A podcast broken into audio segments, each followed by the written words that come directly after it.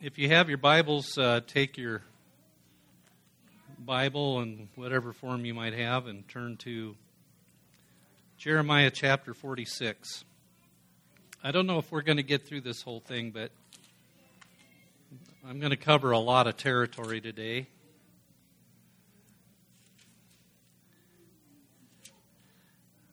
But what we're talking about today is um, how the prophecies that are speaking directly to the nations are really relevant for us as individual people. Um, we are at the point in the book of Jeremiah where he's uh, now an old man. Uh, he is in Egypt. He is not there because he wants to be, he's been kidnapped uh, his fellow countrymen, after warning them that they should not go to Egypt, they went anyway and they took him with them. I suppose they figured that that would guarantee their safety if they had this guy with them. He had already seen Jerusalem captured, he had seen the temple burned, he had seen the king's house destroyed. He'd seen the king not only captured, but had his eyes poked out. Uh, he, had, he had seen a whole bunch of stuff, and he's probably at a point now where he wants to get a, a trailer and a pickup and go and retire. I thought I'd hear more amens than that. But they, this actually closes with a series of messages that are addressed to the surrounding nations, and we're going to look at these and get as far as we can today. If you remember, Jeremiah was called to be a prophet, and God said to him in Jeremiah 1:10, He said, "I have set you this day over nations and over kingdoms." And so, while Jeremiah's uh, focus of ministry was on the people of Judah, he was called to be a prophet to the nations. And so, at the end of the book, he's we have the recordings of the things that God told him to tell the nations. And he starts with Egypt and he ends up in Babylon. So he's kind of doing a, a circle. He's going south and he's going to work his way up. And as we look at this section, we're going to see the truth that it comes in actual layers, it comes in several ways to us. There is a historical thing. The things that he said are historical, they are specific to these people, specific things that God is going to do, but they also kind of help us see something about ourselves. And if you, when you read your Bible, that's a good way to uh, look at the Bible. Is how does God describe different people, and how does that actually fit me? Because sometimes, you know, we don't want to uh, identify ourselves with the wicked sinners of the Bible, but maybe, maybe we have more in common with them than we want to admit, and we need to have God work in us. So, with that in mind, we're going to begin at chapter 46, verses 1 and 2. The word of the Lord which came to Jeremiah the prophet concerning the nations, about Egypt, concerning the army of Pharaoh Necho, the king of Egypt, which was by the river Euphrates at Carchemish, and which Nebuchadnezzar, king of Babylon, dealt with them. So, in 605 BC, Nebuchadnezzar first attacked Judah, and the armies of Egypt saw this attack coming, and they tried to stop him at Carchemish, which was way up north near Babylon, near the Euphrates River. And it remains one of the most strategic battles of all history. Egypt had been the most powerful nation on the earth. And the biggest threat to them was Babylon. And so they thought, we're going to go and we're going to cut them off at the pass. But they were defeated. And Egypt went from the premier nation of the world on a downhill slide in a big hurry. Now, the symbolism of this is that Egypt often references the world's influence upon us. How many of you remember that Egypt was the place of tyranny and bondage for Israel when they were slaves?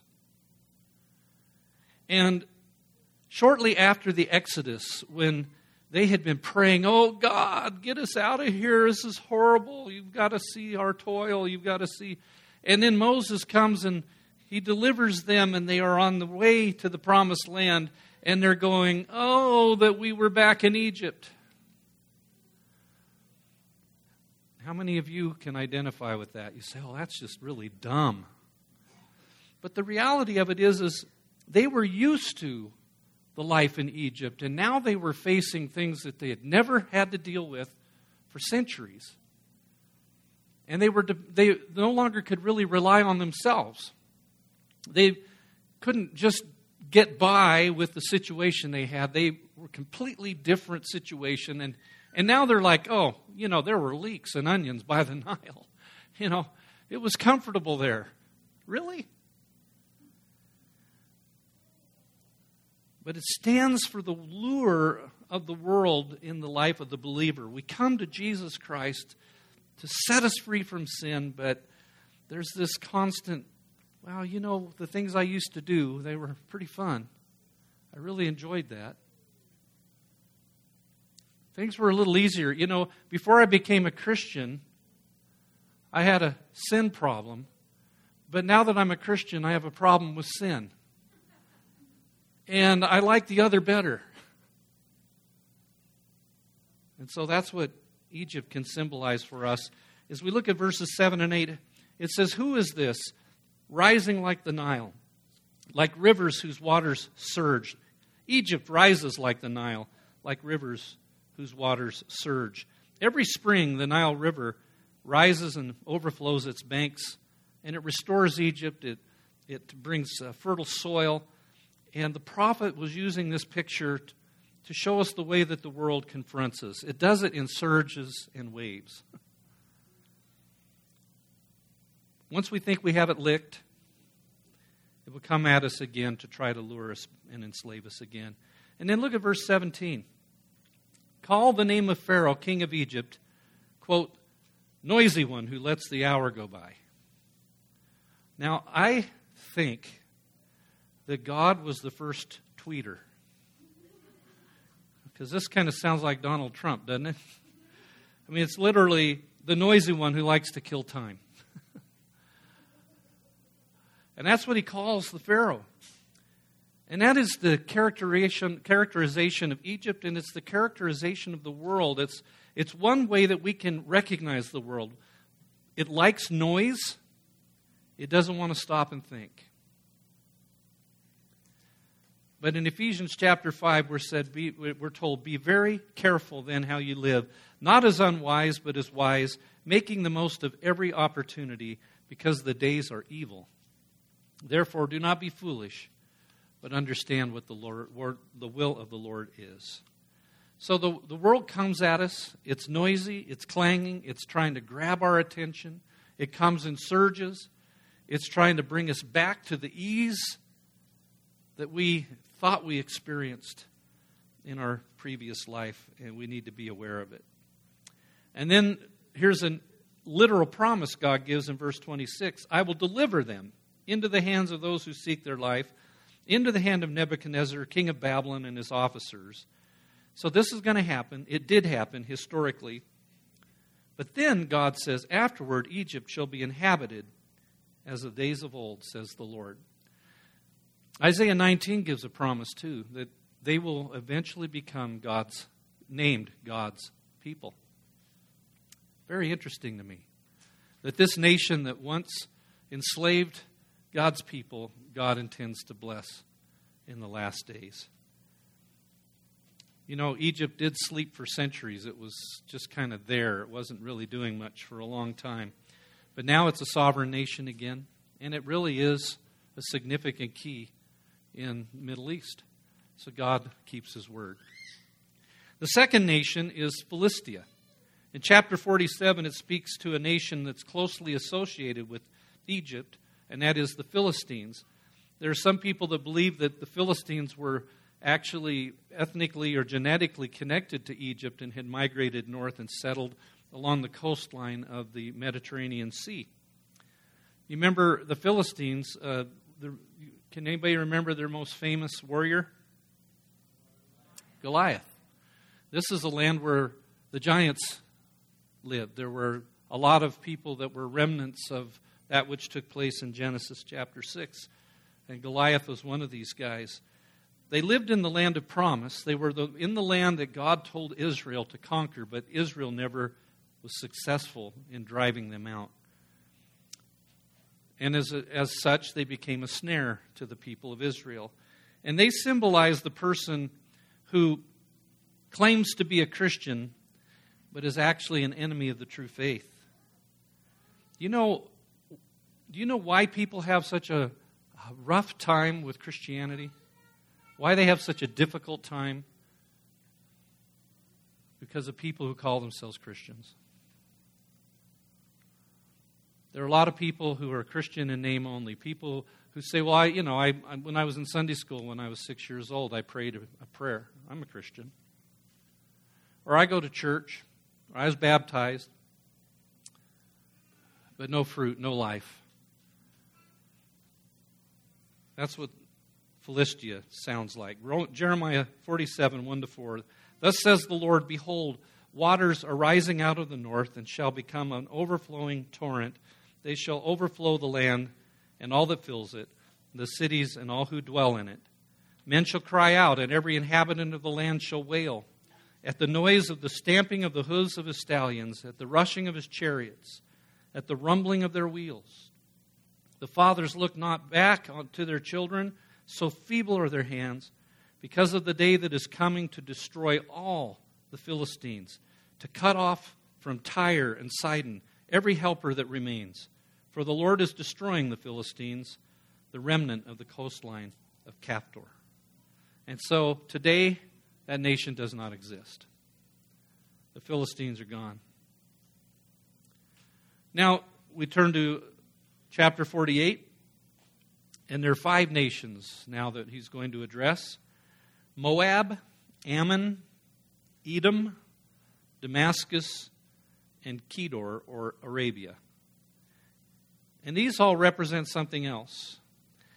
And there's a link between all of them because they're all related to Israel. They picture for us what the Bible calls the flesh. We have three enemies as Christians there's the devil, there's the world, and there's the flesh. And guess which one is the worst? It's the flesh. It's the part of human nature inherent within us from which we must war with until our bodily resurrection. It is the enemy of faith. It is the enemy of the Holy Spirit. It is an inner enemy. And so, chapter 48, the first six verses, uh, all the way rather to the first six verses of chapter 49, it deals with two nations, Moab and Ammon. And the, the, the uh, passage attributes the downfall of these nations. And Moab and Ammon were sons of Lot. Now, do you guys remember that story? When Sodom and Gomorrah was destroyed, Lot and his family were living in Sodom. And God, by the mercy and grace that he bestowed and answered a prayer to Abraham, went to rescue Lot. He got Lot and his wife and his daughters out of there, and they fled. But their daughters, when they realized that what had happened, they, rather than having trust in God, completely relied on their own ingenuity and their own flesh because they were terrified that their 401k wasn't going to be there when they retired. You say, well, what am I talking about? Well, in that culture, if you didn't have sons, if you didn't have children to take care of you, you were, you were destitute. And so they were going, we'll, we'll never be married, we'll never have children. So what they do? They got Lot drunk, and then they went in and seduced him, and both of them conceived. The first was Moab, the second was Ammon. That's where these two nations came from. They were the product of an incestuous situation. And yet they are related to Israel as Lot was related to Abraham. Now, Moab is to the east of the Dead Sea, if you could picture in your mind a map of the Middle East. And Ammon is to the north of Moab. So you got the Dead Sea. The Dead Sea's right here. You've got Moab and Ammon. Okay? And in 48, verse 11, it says, Moab has been at ease from his youth and is settled on his lees. That is, he's resting on his rear end. Okay? He has not been emptied from vessel to vessel, nor has he gone into exile. So taste remains in him, and his scent is not changed. This is poetic language, but it's basically saying that Moab was so far off the beaten track that these nations that would go through trying to conquer each other, they would go through the land of Israel or the land of Palestine, but Moab was off to the side and not, not important. So they, they just sat there at ease. They were sitting on their rear ends. And uh, they, when he says uh, the taste remains in them, it says it basically is they never even worked up a thirst. and his scent has not changed, means they never sweat. Okay? And so here they are. They've never been attacked. They've never had anything. So they get smug, self satisfied. They're going, everything's fine. You know, we're better than everybody else. Everybody else is having trouble. We're not having trouble. And that smugness is one of the attributes of our flesh. Therefore, behold, the days are coming, says the Lord, when I shall send to him tilters who will tilt him and empty his vessels and break his jars in pieces. And then Moab shall be ashamed of Chemosh, their God, just as the house of Israel was ashamed of Bethel in their confidence. And so Bethel was a place where Israel had worshiped two golden calves, and God says, just like I destroyed Israel, Moab's going to get pulverized because of their idolatry. Verses 29 and 30. We have heard of the pride of Moab. He is very proud of his loftiness, his pride, his arrogance, and the haughtiness of his heart. I know his insolence, says the Lord. His boasts are false, his deeds are false. This is the deception of our flesh in our own lives. We think we are really something when we are not. The apostle tells us we ought not think more highly of ourselves than we ought to think. And when things are going right, don't we have a tendency to say, well, you know, I'm, why not? I deserve it. Or I did this. I, you know, I worked hard for this stuff, you know, et cetera, et cetera. Things go wrong, it's all God's fault. Right? Well, why is God doing this to me? Things are going right. Look at what I've done. Things are going wrong. Look what he's done. And this is the flesh that works within us.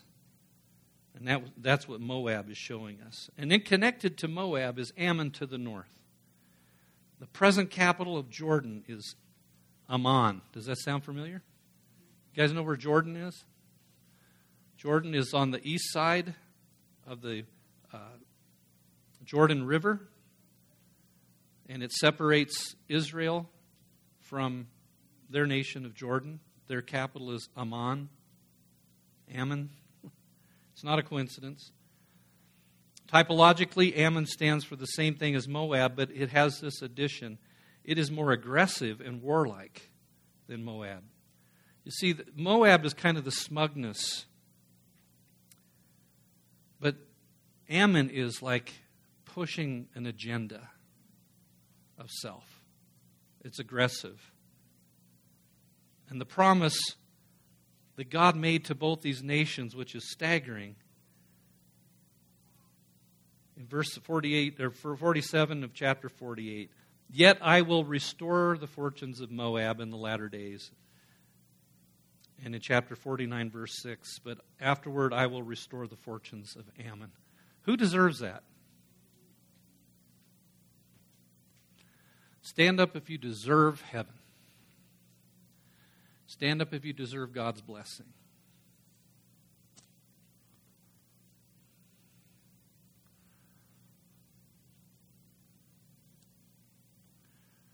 We've got to check these things in our heart, don't we?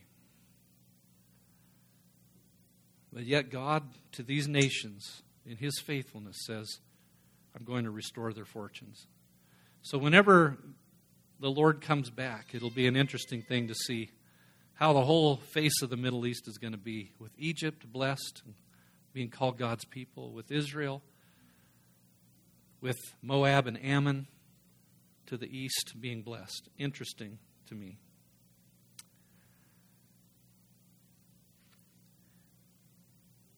I'm going to tackle one more nation and then we'll break until the next time we get together. In verses 7 to 22, we have a prophecy against a place called Edom. This is south of the Dead Sea. For many centuries, its capital was a place called Petra. Has anybody ever heard of Petra? Has anybody ever seen pictures of it or been there and seen it? Anybody? Donna's seen it. I've only seen pictures. Bill, you saw it. Okay, it's it's an amazing city carved out of rock, and all the rock is red. Hence the word Edom. Esau was the father of this nation. Remember why Esau was called Esau? Because he came out red. Okay? He was the twin brother of, who knows? Jacob or Israel. And Esau is a picture of a man of the flesh who opposes and is contrary to the spirit. You know, Esau despised his birthright. He came in one day, he was really hungry. He said, Give me some of that stew there you've got. And Jacob says, Well, sell me your birthright. And Esau's like, Well, what good is that to me if I die? Short sighted, immediate gratification. Yeah, you can have my birthright. And then he eats and he goes off. And the Bible says he despised his birthright. Esau was a man impetuous. However, if you had Jacob and Esau in this room and got to know the both of them, you'd probably like Esau better. You know, he's a hunter. He was a, he was a good guy, just impetuous and fleshy. Jacob was completely different. He was conniving. you know, he was he'd stab your back. He'd smile at your face and stab your back. Esau is what you see is what you get. We prefer an Esau. But the truth of the matter is, we also have to watch in our own spirit this impetuousness that we've just got to have something now. And that we'd be willing to compromise our spiritual relationship with God for some kind of an immediate payoff. And so in verses 8 to 10, it says, Flee, turn back, dwell in the depths, O inhabitants of, inhabitants of Dedan, for I will bring calamity of Esau upon him the time when I punish him. If grape gatherers came to you, would they not leave gleanings? If thieves, thieves came by night, would they not destroy only enough for themselves? But I have stripped Esau bare, I have uncovered his hiding places, and he's not able to conceal himself. His children are destroyed, and his brothers, and his neighbors, and he is no more. And to this day, the only thing that remains of Edom are the ruins of Petra. And so, true to his word, God did this. Now, I'm not going to go with the last two because we're out of time. And I'm kind of wondering where there was no amen there. But. Um,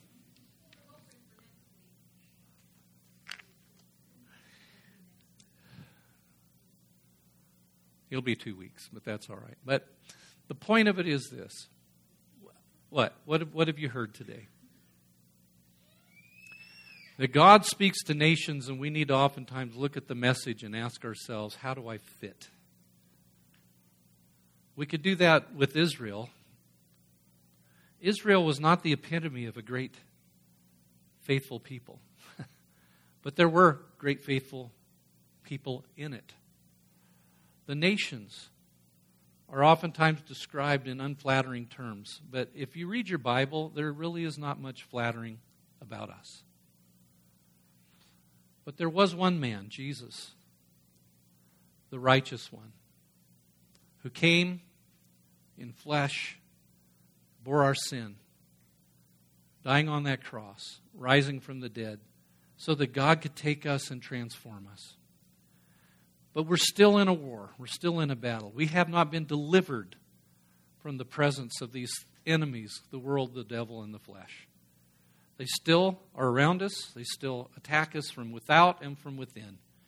But we have something, something far, far greater. We have the Lord Himself dwelling in us by His Spirit. And the Bible tells us that the spirit is at war with the flesh and the flesh is at war with the spirit. And both desire us. But God has said to us, which do you choose? We walk by faith. The Spirit of God gives us the grace we need to walk in the light, to overcome darkness, to even overcome our own fears, even to the point where if we were to lay our lives down, we would have the grace to do it. So the victory is won. But we're still in the battle. How we live it is crucial. And it's crucial to the ongoing work of the Lord and His church. Let's pray. Heavenly Father, thank you for words that are ancient. They go all the way back to hundreds, thousands of years ago, but they still speak plainly to us today. And we give thanks to you, Lord, that you have provided a remedy for our sin. And not only a remedy for sin, but you've provided power of God to overcome the nature of sin within us. So thank you for these things, Lord. We ask your blessing as we can ponder these things and as we continue to live in this life. May you bless, Lord, the next session with Mark and Leah. May you bless the kids in their classes. And may Christ be glorified. In Jesus' name, amen.